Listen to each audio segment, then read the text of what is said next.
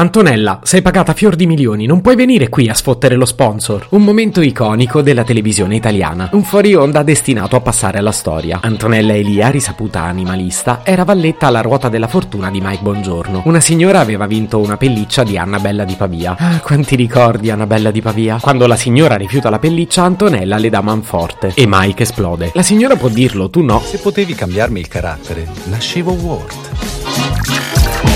Si chiama Marcello Forcina, dice quello che pensa, pensa poco a quello che dice, ma quando c'è da sudare preferisce quattro chiacchiere e un Campari Spritz.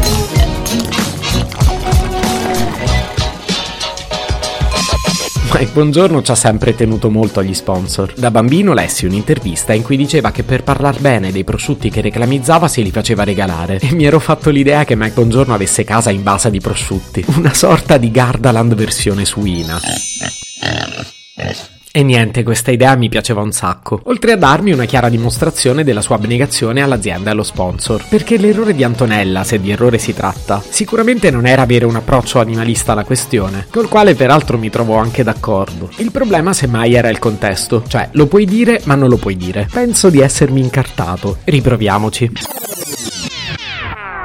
Cioè, lo puoi dire se lo pensi. Anzi, è giusto che tu lo dica. Ma se stai reclamizzando l'azienda che dà soldi alla tua trasmissione, no, non puoi dirlo. E non pensavo che avrei mai dato torto ad Antonella Elia, che peraltro mi sta pure simpatica. Ma forse quella volta aveva ragione Mike. Il resto è storia. Pare che Mike in un secondo momento abbia chiesto scusa alla Elia per la sua irruenza, ma ci tenne comunque a confermare che aveva ragione lui.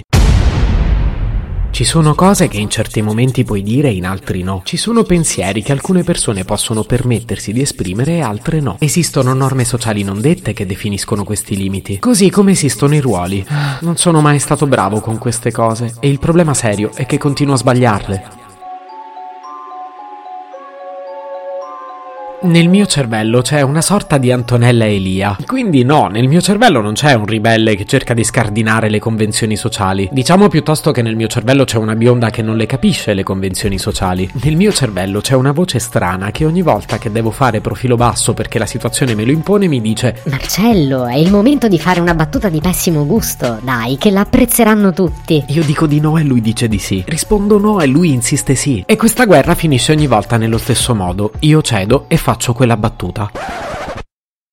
E scende il gelo. Avete mai provato sulla vostra pelle quanto sia fastidioso quel silenzio? Quando tutti ti guardano e ti implorano con gli occhi di dare una giustificazione sufficientemente valida per quello che hai detto. Giustificazione che tu chiaramente non hai, a parte il fatto che sei incredibilmente biondo dentro. Diciamoci la verità, Antonella Elia è una donna intelligente. Perlomeno io non l'ho mai considerata una sciacquetta qualsiasi. Qualche volta ci ha giocato, ma era parte del personaggio. E sì, non sempre dimostra di avere grande equilibrio. Ma infatti qui non stiamo parlando parlando di lei, stiamo parlando di me e della mia incapacità di restare zitto per 10 secondi consecutivi 10, o almeno quando c'è bisogno di farlo. Ora so che questo è un episodio del podcast e non una seduta di psicoterapia, ma dai, non è una seduta di psicoterapia? E allora voi che mi ascoltate a fare? La morale di questo episodio è che per tutti noi ci sono momenti nella vita in cui non è possibile sfottere lo sponsor. Ci sono quelli che queste cose le capiscono. E poi ci sono io. Qualche anno fa ero a Linate in procinto di imbarcarmi sull'aereo. No, in realtà avevo appena appoggiato il trolley sul nastro trasportatore del controllo bagagli. Vi devo confessare che quello è un momento in cui mi trovo sempre a disagio. Non ho mai nulla di pericoloso in valigia, ma temo sempre che ci trovino, che ne so, una bomba a mano. Comunque per un controllo campione mi chiedono di aprirla e io con grande leggiadria esclamo: "Guardi, l'ho riempita di roba, da un momento all'altro esplode". Era quello del controllo esplosivi. Ma complimenti Marcello, hai appena collezionato l'ennesima figura di me.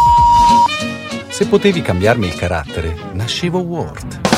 Un podcast inutile, effervescente e tossico, come una pasticca di mentos in una bacinella di Coca Zero. Questa serie è disponibile su Spotify, Apple Podcast, Google Podcast, Spreaker e sulla radio online futuradio.it. Stelline, recensioni e follow sono molto graditi. Per due chiacchiere con Marcello e aggiornamenti sui prossimi inutili episodi, segui il canale Instagram Chiocciola Nascevo Word oppure cerca su Telegram l'account Chiocciola Marcellogram.